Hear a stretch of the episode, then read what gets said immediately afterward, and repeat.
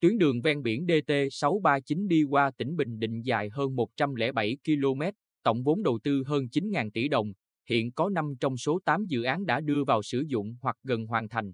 Tuyến đường này chạy song song với quốc lộ một thông suốt từ Quy Nhơn ra đến Hoài Nhơn, được kỳ vọng sẽ tạo động lực phát triển toàn diện cho cả mạng phía đông của tỉnh. Đường ven biển qua tỉnh Bình Định thuộc hệ thống ven biển quốc gia, được Thủ tướng Chính phủ phê duyệt tại quyết định số 120 ngày 18 tháng 1 năm 2010. Tuyến đường được chia thành 8 dự án nhỏ để đầu tư trong nhiều giai đoạn. Ông Lưu Nhất Phong, Giám đốc Ban Quản lý Dự án Giao thông tỉnh, cho biết hiện đã có 3 dự án đoạn các tuyến Đề Chi, Đề Chi Mỹ Thành, cầu Lại Giang cầu Thiện Chánh được đưa vào sử dụng với tổng chiều dài trên 38 km, tổng mức đầu tư hơn 2.500 tỷ đồng.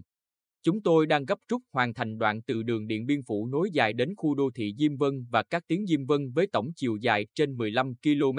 tổng vốn đầu tư hơn 3.194 tỷ đồng.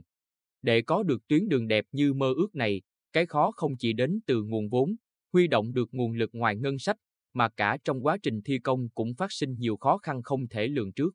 Ông Đào Duy Tụng, Giám đốc Công ty Cổ phần Xây dựng Công trình 510, chia sẻ, công ty đảm nhận xây dựng cầu Đề Chi. Phần việc khó khăn nhất, phức tạp nhất của dự án xây dựng tuyến đường ven biển DT639, đoạn Đề Chi Mỹ Thành.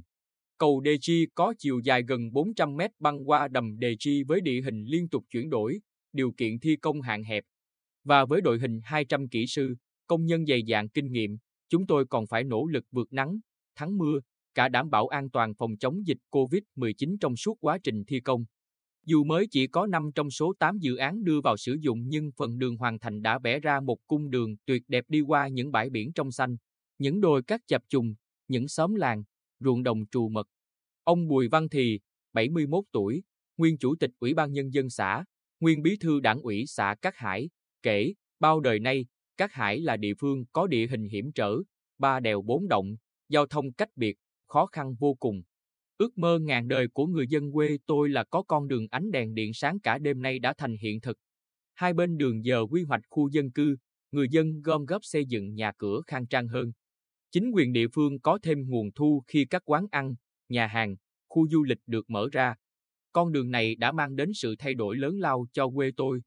Tại lễ khánh thành dự án tuyến đường ven biển DT639, đoạn từ cầu Lại Giang đến cầu Thiện Chánh, Bí thư tỉnh ủy Hồ Quốc Dũng nhấn mạnh, tỉnh Bình Định xác định lợi thế lớn nhất của tỉnh là biển, nên con đường ven biển này sẽ tạo sức bật quan trọng cho sự phát triển của quê hương. Tuyến đường hoàn thành sẽ đáp ứng nhu cầu đi lại, vận chuyển hàng hóa, giao thương, khai thác tiềm năng quỹ đất dọc tuyến đặc biệt là khu vực ven đầm thị nại để tạo nguồn thu ngân sách, góp phần phát triển du lịch của địa phương. Về phía địa phương, ông Đinh Thành Tiến, Chủ tịch Ủy ban Nhân dân xã Cát Khánh huyện Phù Cát cho biết, tuyến đường ven biển đoạn đề chi Mỹ Thành hoàn thành trong niềm hân hoan vui mừng của dân chúng vì giờ đây việc đi lại thuận lợi hơn rất nhiều. Từ đây, xã Cát Khánh sẽ phát triển thương mại, dịch vụ mạnh mẽ hơn. Điển hình như ngoài các khu đô thị đã được quy hoạch 1 phần 500 với tổng diện tích hơn 89 hecta của tỉnh dọc tuyến DT639 ở trên địa bàn xã. Ủy ban Nhân dân xã đã quy hoạch và kêu gọi doanh nghiệp đầu tư 10 khu thương mại dịch vụ với tổng diện tích 5 hecta. Theo nghề hướng dẫn du lịch mạo hiểm gần 9 năm, anh Đỗ Thanh Toàn, ở thôn An Quang Đông, xã Cát Khánh, ví von so với thị trấn Cát Tiến vốn có nhiều thuận lợi. Phát triển sớm, hai xã Cát Khánh, Cát Hải dù mới bắt đầu vươn lên từ khi con đường hình thành nhưng đã kịp trổ mã, ra dáng thị thành. Điểm dễ thấy nhất là quán ăn, nhà hàng đông khách quanh năm kể cả mùa mưa. Trong vòng 2 năm thôi mà tốc độ đô thị hóa nhanh gấp mấy lần cả chục năm trước cộng lại. Các tour du kịch khám phá vào mùa cao điểm phải đặt trước rất lâu mới có chỗ. Theo tiến sĩ Trần Du Lịch, thành viên tổ tư vấn kinh tế của Thủ tướng Chính phủ, hạ tầng giao thông là yếu tố sống còn đối với bất kỳ địa phương, vùng kinh tế nào, tác động rất mạnh đến thị trường bất động sản. Trong những năm qua, Bình Định là một trong vài tỉnh chủ động, sáng tạo, đầu tư mạnh mẽ và thành công nhiều dự án giao thông, nhờ đó đã thu hút nhiều nhà đầu tư về với mình.